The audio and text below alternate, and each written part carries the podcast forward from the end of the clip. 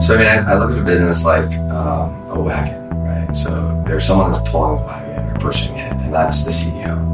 Now then, the thing that actually allows the wagon to move is the four wheels, and you need someone that's going to run accounting, finance, and call it like ops. That's all one role in the business. Um, you need someone that's going to run marketing. You need someone that's going to run sales. You need someone that's going to do like the technical innovation. Welcome to Babson Built, where we showcase Babson founders and entrepreneurs, people who have tried, failed, and tried again.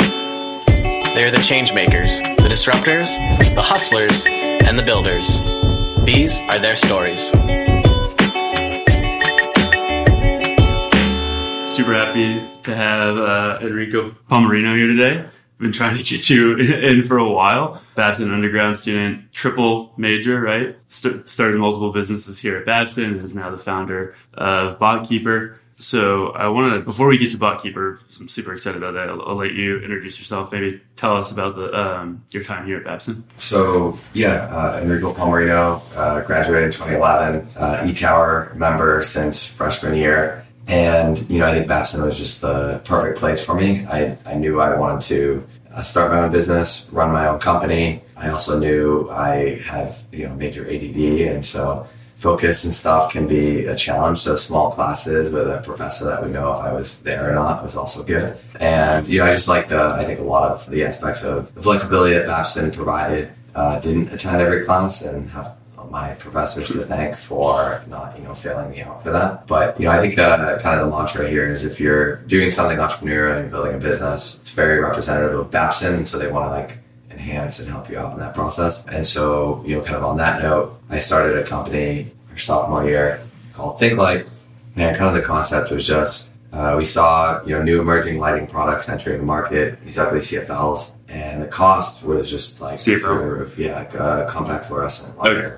You know, these days you can't give them away, but there was a point in time when they were thirty something dollars a unit. Yeah. And compare that to like a fifty cent light bulb, and it's like, why am I spending this much money on a light bulb, and how could that ever make economic sense? And so I pulled out my laptop, started like entering in some equations in Excel, and then realized that the, the light bulb or the cost of ownership of a bulb was so much greater than I ever expected when you factor the electricity that it actually uses. Mm. And you start to look at that over, you know, a period of six months, a year, many years.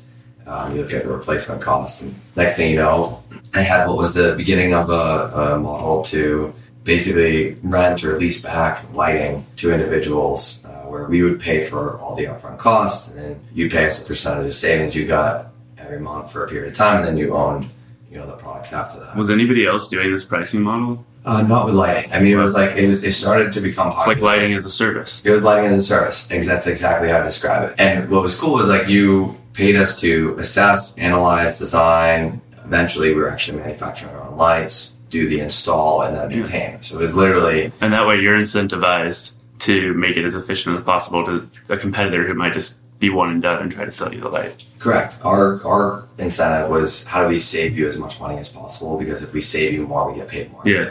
and you know we did all these like guarantees where we guaranteed the lights we guaranteed um, the, the savings so if you save less than what we projected you still got to you still got to pocket that amount you just paid us less as a result. How'd you come up with this idea in the first place? You don't have a lighting background. no it was so literally like I, no joke watching um, a television the watching TV in E-Tower and seeing a GE commercial come up and then just started playing around on my laptop. And then Dinesh walked in. I was known as the kid who didn't sleep on campus and was always kind of like was a workaholic. And so they told me I had to meet this other guy named Dinesh because he was just like me.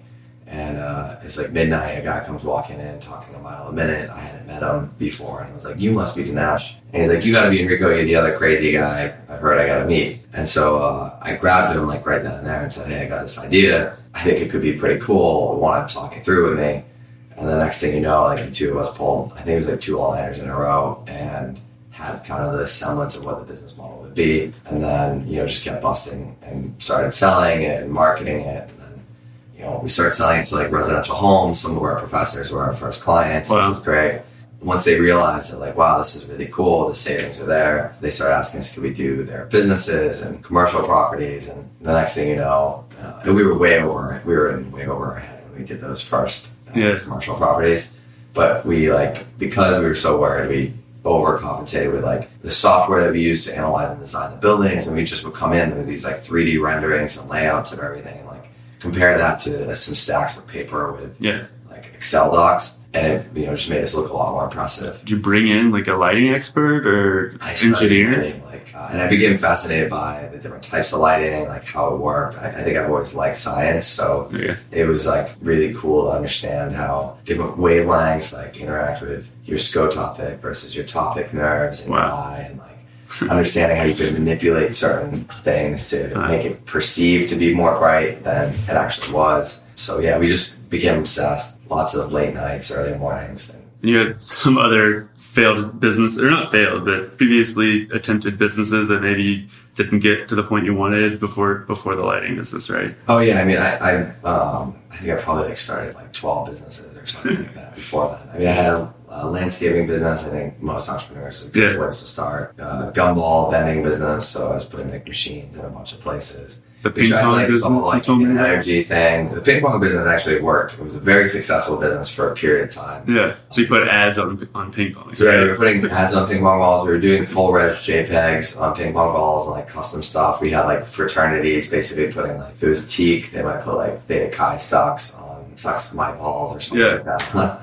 on their ping pong balls and like giving them out. Like so Yeah. it became this like hilarious thing where people were buying thousands of these just as like joke and for fun. And then like you know Pizza Hut and stuff would put their logo on them because they figured if the people are Yeah. playing with these late at night, they're probably gonna be hungry for a pizza. Before you start one of these ideas, do you have a process for like, okay, this is the idea. This is what I expect out of it. This is this is how I'm going to measure success. Like, how do you know? A lot of entrepreneurs, obviously, we have tons of ideas, but we um, and it's hard to know which ones are going to work and which ones aren't. Yeah, so I mean, I think um, I'm not a believer in business plans. I just think like if you spend too much time building a business plan, it's like too late. But I'm a big believer in if I have an idea, then I work backwards of all right, do the research. What's this thing going to cost me to make, or what's the service going to cost me to provide? What's the market rates right now? Like how how why or how is my thing better? What do I think it's going to cost me to find a client? Like how many clients? What will the average client pay me? How many clients do I need to like?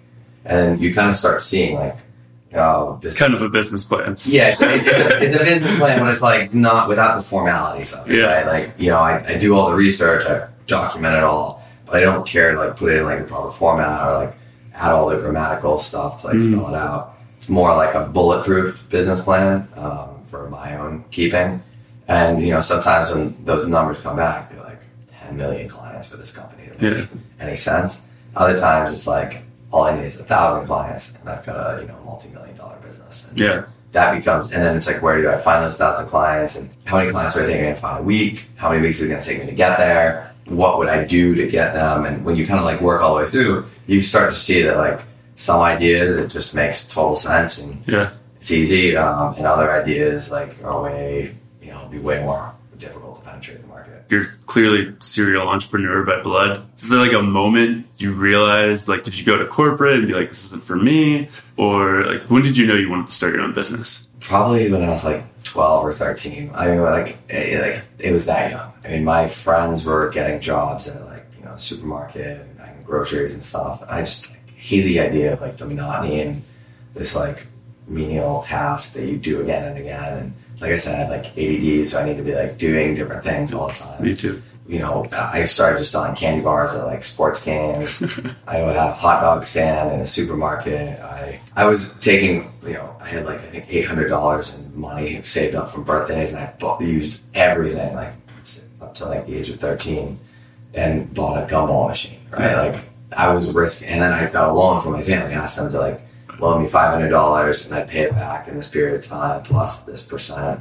Nice. All right. Um, so, all right. So, walk us through. Think, think, uh, think. Light has grown throughout throughout your time at Babson. I think you continued a little bit after Babson. Yep. Um, so, walk us through the transition from Think Light to today Botkeeper. Sure. Uh, so, cool thing was think like like rapid growth. I mean, dorm room to eight and a half million revenue by the time we graduated, and it was just insane. Now that also prompted me to like, I made a bunch of mistakes, but you always do on your first like fast growing venture. Make fewer on your next one.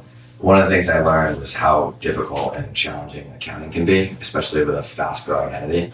And we had cash flow issues purely because the fact that our bookkeeping couldn't keep up. Uh, we actually, like, there was a point where we couldn't make payroll one day. And here we are doing millions of dollars in revenue, and our margins were great. We, it was just, we invested, we over leveraged ourselves in a few things, thinking the cash was there, and then found that like the books were off, and that totally almost screwed us. Was able to exit that business. There's uh, some investors and business that came in and uh, bought me out. Kind of from there, I decided, you know, I'm going to solve this accounting dilemma I had. You know, took the money I made from that, invested in a company called SmartBooks. We grew, you know, from maybe six to forty people over the next two years doing like uh, accounting services.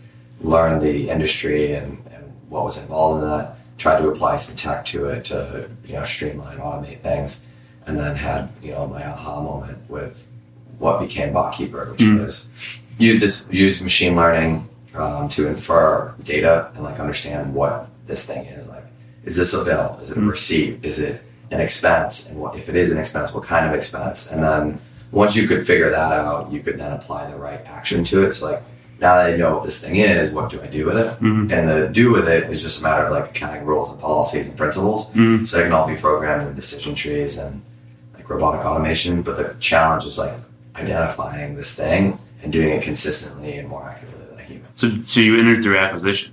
You said you bought you bought Oh, a, so- a a company that was already doing it. Um, I invested in SmartBooks. Okay. Uh, and then sold my stake to my business partner, uh, Calvin. So Got exited SmartBooks and then started BotKeeper completely separately. And and you're not, you're not a coder. So No. when you say when you say you you understood I guess machine learning enough to see where it could be applied, but Well, I was a quant major, and so Yeah. like a lot of people, they make machine learning out to be like this crazy, like deep neural coding. It's not. It's actually just a lot of math. And Yeah. If you look at what at the simplest form of machine learning is, it's just regression analysis. Yeah. So it's it's heavy statistics. Mm-hmm. Um, I knew that really well, and I also took a com- couple computer science classes here at Babson. So I was like building databases and decision trees, and was basically apply. I was basically then applying the regression analysis to kind of kick off these decision trees. So okay, so you got your idea for BotKeeper. You've basically made yourself a subject matter expert by this time, to some degree. You're laughing, but I'm laughing because I I, uh, I was joking about it recently. I hate bookkeeping and accounting. Like I Yeah. hate it. I think Yeah. that, like the It's best I ironic. did was a B minus at Babson. in Yeah. accounting. way better in math. Right? But the this is just something like I uh, I didn't care to learn, didn't want to learn, but then va- didn't realize how valuable it was to the business. And yet, like the joke is, these days I give accounting lectures. Certified public accountants need to attend my lectures to get their continuous education credits to maintain their CPA. that's insane. so here's you know here's a guy who Wow. you know isn't a public accountant, didn't get a master's in accounting. Like I wouldn't even call myself a good bookkeeper. Kind of I'm sure there are a lot of people listening are like that probably is like relief a relief to hear because as an entrepreneur, I mean you went from lighting to taxes. I mean I guess you could argue that there's correlation in in the analytics um, that you were doing, but from an industry side, there's no, no real overlap. No, I mean I have like no overlap at all. And, Yeah. But the thing is, I think like some of the most successful entrepreneurs I've seen don't latch on to an industry per se as, as much as they latch on to an innovation that they apply to one industry and then they apply it to another. So like my business has been just repeat, like rinse, wash, repeat, decision trees to automate tasks to increase efficiencies and save you money. Did that in lighting, which was Yeah. boring sleeping industry. Then went to accounting to do the same thing. Yeah. So going back to like the beginning of BotKeeper, um, you're dealing with people's bookkeeping. So I mean, it's pretty sensitive information. Yep. I imagine the first sell must have been pretty difficult. I mean, it was and it wasn't. So the kind of the, the comeback like that I would always say to people, they'd be like, "Well, how do I know I can trust your software and like trust you?" I'm like, "Well, look, who does your bookkeeping right now?" And they'd say like, "Oh, well, I have it's got Tom." So, so Tom has all of your bank passwords. He has all of the access to your money. He's an individual, which means that like money buys things for him. Money doesn't buy a thing for bots. Like it just there's no Louis Vuitton for bots. Mm-hmm. So he's got more incentive to steal from you. He's an individual, and yes, you trust him, but like, why and how do you trust him? And does he carry insurance? Does he carry like guarantees? Like mm-hmm. what happens if you screw something up? What's his liability policy? Like Yeah, you yeah. know, all these things we have as a company, and because we have, you know, what do you guys? I would ask, what are you doing for encryption? What certs do you have on your servers? And like you start going into it, you realize like they realize very quickly that you know, when I'm telling them got 256 bit encryption, I fly in a Rust, we've got FISMA and FIPS certified, SOC 2 audited servers, like that we do a paperless, biometric, like just you, you keep going. And you knew all this at this like at this point at the early stages of Botkeeper. You were already on top of all all of I knew The security was going to be like the big thing. So um, we made sure that we had a bunch of certifications, a bunch of security components. Like there, we're always working and like making them better. Every entrepreneur starts somewhere. Are you looking for your beginning? The Blank Center for Entrepreneurship is where Babson's emerging entrepreneurs connect with the events, workshops, mentoring, and competitions that they need to build their businesses. This spring, the Blank Center will present its new venture competition, the Beta Challenge, which recognizes Babson businesses for taking action. Join the Babson community on Thursday, April 11th at the Beta Challenge finale and watch the top alumni and student teams compete for more than $200,000 in cash and prizes. To learn more, please visit www.babson.edu slash beta challenge.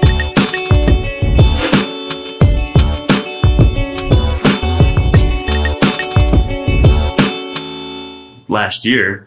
You gave me incredible uh, advice, and I heard you talking about it recently. Is you you break down a business by like four functions, and it's kind of how you how you told me to structure my consulting business. Yeah. Um, so yes, walk us through like how you how you break down those functions, how you how you separate your own role from those roles. Yeah.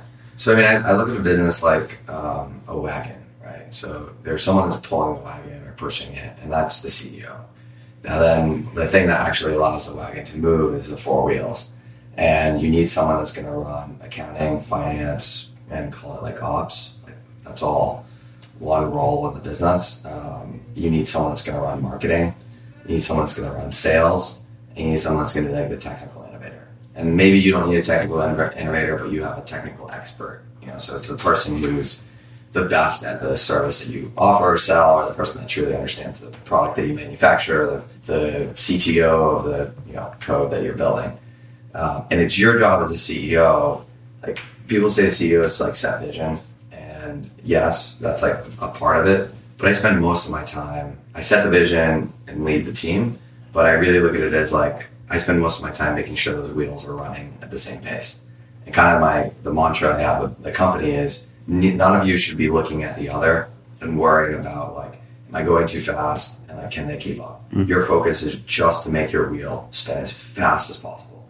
My job is to find the slower spinning wheels and help speed them up. And, and then I'm going to just keep pushing one to go faster and then keep, you know, kind of Yeah. keep all of them in line. And, and so what I find I do is I basically jump from department to department. The reason why you need these four facets out of the gate um, is because if you don't have them, or if you're a solo entrepreneur or two people, you're having to now manage multiple facets yourself. And every second you spend on one facet is a second that the other facets, nothing's getting Yeah. done. Yeah. So, So using your your own wagon analogy against you, then when you start out and you don't have four wheels, you know how did you how did you manage the, the business to the point it is today where you could be the one pulling the wagon? you need four wheels on the gate. That's a mistake people make. So, Okay. I, well, so we had three, and I was acting as the fourth for a little while. Mm-hmm. So I was doing both the technical side of the equation as well as leading. Mm-hmm. But I made, I called Louis. Um, he joined as one of the founding partners to head up sales. Called Andy joined as the, one of the founding partners to head up accounting and ops. Called Angie, who joined as one of the founding partners to head up marketing. And your your team that your initial team that you you built, how did you how did you find them? How did you know if you wanted to get get uh, you know get off to a strong start? You're trying to find somebody like it's that balancing act of like I need somebody now and I need the right person. You're better off delaying the start and finding the right people Yeah, than starting without the right people. yeah, because you just kind of like half-ass it along the way, and you build up a lot of technical debt, or that's like what they call it. Yeah. software. But you you build up a lot of like you either have false starts, and that doesn't look good because you know you it's in perception and emotion. You get someone really excited, and you need to like close them and bring them in Mm-hmm. um, at that time. But if you get them really excited, then you kind of like let them down because you didn't close them because you didn't have the resources to do what you needed to do. You basically lose that opportunity. And you possibly just got them so excited that they then went and tried, they found something else Something else, yeah. that would work. So for me, it was networking. I mean, I networked a ton at Babson. I was at like events all the time. I was traveling all the time. I was in entrepreneurial circles. I was in Kairos. I was in basically a bunch of different like Yeah. groups. I would go to, I was in MassChallenge. I was Summer Ventures. I mean, I basically just met a ton of entrepreneurs and people. Yeah. Um, and then, you know, you just kind of keep tally on the people that stand out. Yeah, it's just a matter, it's really a matter of networking and not hiring or partnering up with, with real friends. Like, so people who you'd like to hang out with or you like grab beers with frequently Yeah. are people who are probably just like you. So they usually share the same skill set. Like engineers tend to hang out with engineers. Yeah, yeah. Accountants hang out with accountants. Salespeople out with salespeople. So if you partner with people who are just like you, have the same skill set, you'll constantly be fighting over like who should be doing that thing. Mm-hmm. And then there's one of those wheels that's not being attended to, and neither of you are an expert at it. And yet now you have two partners in a company, and there's a lot of overlap. Yeah. Uh, all right, let's jump to, to Botkeeper today. I know you just raised a, uh, a round. Now you've raised over two, 20 million in total funding Yeah. and have over a million hours automated on bookkeeping. I also know you didn't want to raise money initially. So from not wanting to raise money to bootstrapping to over 20 million Series A, what, what happened? there's a to be there's a book out there called like to be rich or to be king and uh, when i was building botkeeper i love the idea of like the control of running operating managing you know being beholden to no one financing it myself and you know kind of it keeps you you look at growing a business in a different like you grow it at a level that you can cash flow grow it um, or that you can afford to invest and grow it when you raise capital, you you're basically like investing more heavily. You invest ahead of growth, essentially. Botkeeper started to take off, and we started to realize like we were losing or missing out on opportunities to grow. We could be growing faster if only we had more resources. So we knew where to be, we knew what to spend on, we knew um, we needed more ops to take on clients faster. We need, you know, just a bunch of things. And so very quickly, I saw I am not going to be able to fund this anymore, like at this increasing rate. And if I continue to increase the rate at which I was funding it, we'd Yeah. be leaving stuff on the table. And so, Good kind of, problem at- yeah, a good problem to have. So at that realization, we said, you know, all right, let's go out raise a seed round. We raised four and a half million. Um, Ignition Partners came in as our lead. Uh, we used that four and a half million to like really build out a product, kind of figure out product market fit, and and kind of like scale the operations that we needed to to hit the next milestone. Um, you know, grew like another two and a half, three x uh, that year, and then without spending much on sales and marketing side. So it was Wow. cool. It was like we didn't put much money in sales and marketing, and yet we kept growing at this rate Wow. and then decided to go out and raise a large A round for growth. Um, and so we raised 18 million. Greycroft is the lead, and then Google's eh, Gradient. It's their uh, AI only fund. So they came in, invested. And both of these rounds, we had a bunch of other like strategic investors Yeah. as well. Since the, the fundraising, have, have you had to change at all, like even the way that you lead the company? Because I mean, now you have you have external stakeholders to I don't feel like I answer to a board as much as my board advises me. It's very important you pick the right investors. Like, so the wrong investors can totally screw a company. We were fortunate that like our rounds were very competitive. Like we started raising, had money in the bank in 60 days on the first round and 65 days on the second round. Um, and we had like 12 or 15 investors to choose from on the second round and like four or five on the first. So with that, you can kind of pick the right people. With raising money, you grow so much faster. Like the team grows, like the rate at which you're growing, the ambition to grow. So you go, you kind of move out. Like the rate at which you replace yourself in the company just happens so much faster. Like now, I don't touch sales at all. Like I'm maybe super high level, some advice or like a sounding board to our CRO, but um, I don't touch that at all. Marketing, I work with still a little bit, but like even less. Like Jess runs that. did you bring you brought in new you just bring in employees? more. people. Yeah, you bring in more people. I mean, tech. Justin's running that now. Nice. So, you know, kind of we've got like this is like almost a seven wheel wagon or six wheel Yeah. wagon at this point because we just can kind of specialize a little bit more. Yeah. And I just see that like you know it's all about how do I cut things off my plate that Yeah. don't. How is the the, product developing? Because I was going through the website and I noticed it said like basically you go to solutions that says no two businesses are exactly the same. Yep. And when I see that in a product business, I'm like, that's I mean that's means customization, Yep. um, which can be hard to scale. Um, so what was the logic behind? I, I guess that I mean obviously I haven't seen the seen the product. Maybe it's easily customizable to- to any any company, but So the we we did basically very similar to what we did with Think Light.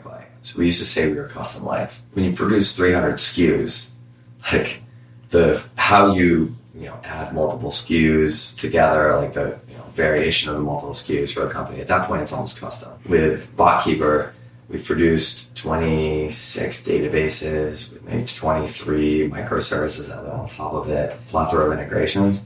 So what we allow you to do is like different business, different industry, turn on different functionality, and we can mm-hmm. like we're, you kind of come in and we you know kind of flip some dials and stuff, turn on the functionality that makes sense for your business to meet your business's needs, mm. and then it's off and running. So it's not like yes, it's customization, but it's customization where here are the ten ways you can do it.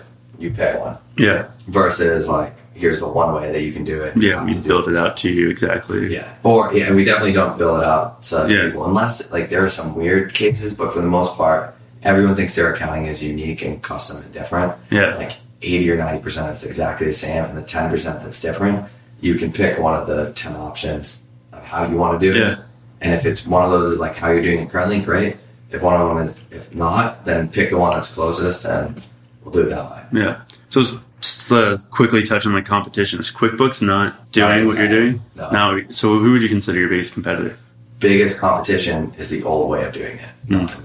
Yeah. Like if you look at like it's a sixty billion dollar market, and if you combine the revenue from all of the newer innovative tech companies, we're probably at like maybe fifty million dollars in revenue. Yeah. So we're like a tiny dent in the industry, and so it's more like how do we educate the people doing it the old way? This is the new way, and mm-hmm. then maybe they'll pick. You, like there's just enough market there that How are you educating the market?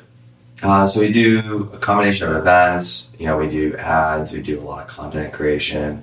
We do. It's all the typical. Yeah. Okay. We don't do anything like magic. Where we are doing something unique is like now our competitions, like other accounting firms and bookkeeping companies, white label bookkeeper to do the bookkeeping for their clients. Wow. And we kind of took this approach of like we don't really like our brand matters, but I'd rather be the brand that like no one knows runs Yeah. ninety percent of the company's books Yeah. and the brand that like everyone knows but only runs percent of them.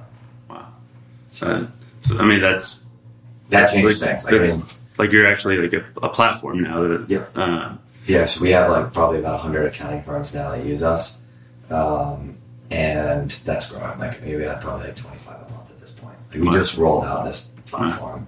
uh, how do you figure out what's next in the pipeline for Bot- BotKeeper build out? Do you have your clients come and tell you they want something? Are you looking at the market and what it's doing? I'm sure it's a combination, but Yeah, so I mean, I think like we're at the end of this year, we'll probably finish building out the things that like I knew as a business owner I wanted and needed. Mm. We've got some like ideas for like things we want to do in the future. We have a client advisory board, so reach out to them and say, "Hey, here's what we're thinking. Do you mind testing this out?" yeah. So I mean, What's your with with all the data you're getting, you could do like sales analytics. You could do you could do all kind, all, all kinds of things from from the core of accounting. Yeah, so we can tell you what the average salary is of like a senior engineer or Wow. like, by industry, by geography.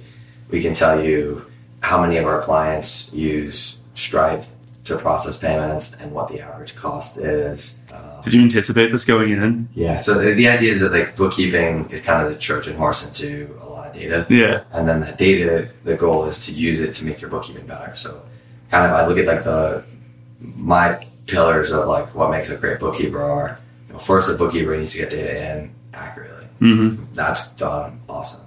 If You can get it in accurate and faster, that's even better. Like so go from accuracy on a monthly basis to accuracy on a real time basis. And then how do you open up the amount of reporting that you get? So go from having like some limited number of reports to an unlimited number of reports at whatever frequency you want. And so now you've got like the best, fastest, and then if you do all that for like a fraction of the cost, you've nailed like the core of a bookkeeper. But now the next step is how does your bookkeeper find opportunities for you to cut costs and save money? So with the data that we have on our clients, we can tell you like, hey, you pay 80% more for paper than a majority of our clients. Here's three vendors you could switch to and each of them will have like this one will have this impact on savings, this one will have this one. Wow. And that's what that translates to to gross margin or you know profit. Um, so like saving money is the next step, and then from there, how do we um, find you money? So we want to create a lending platform Yeah. that allows you to like, you know, it's basically I look at it like Tinder for lending. Um, Yeah. Your profile is anonymous, but like the financial metrics associated with it are available. Banks can see those, make proposals, and if you like both like each other, you each swipe right, and you know the line, loan, maybe even venture funding gets done. We did everything accurately for as low cost as possible. We are finding ways to increase your margins. We're finding ways to give you money to grow. And the last part is like, how do we actually improve the operation? Like, how do we help automate operational decisions in your business that have accounting results or financial mm-hmm. implications? You know you need to hire engineers. We don't know what your hiring plans are. Mm-hmm. We can tell you what you should probably spend on those people. Last question, not related to Bookkeeper, but it's like the one thing I remember when you came and spoke last year to us. Your methodology for like work ethic is insane. Tell us about your methodology really quick and maybe some tools you use to to stay on top of it. Sure. I mean, so I, I look at it as um, every hour that I'm working additional to like a 40 hour work week is an hour I'm getting ahead of the competitors. So if I do an 80 hour work week, I get two full work weeks done in one week, which means I'm moving twice as fast. They go beyond that. Like it's all a matter of when do you think you're like in sports, when do you think your competition like gave up? Like what rep did they give up at? And how many more reps do you need to do to like be stronger, faster than they are? Um, and so in business, the same way. It's like every additional hour you spend, like either catching up on emails or whatever, is getting you ahead for the next day. I like been playing around with a weird sleep schedule where I try to get up around like three or three thirty in the morning, Wow. um, so that I can get like an eight hour day in by noon, and then get another eight hour day in by eight, and then basically take a couple hours to like spend with family and sleep, and do it all. Thanks for listening to this week's Babson Built, where we showcase Babson entrepreneurs and founders.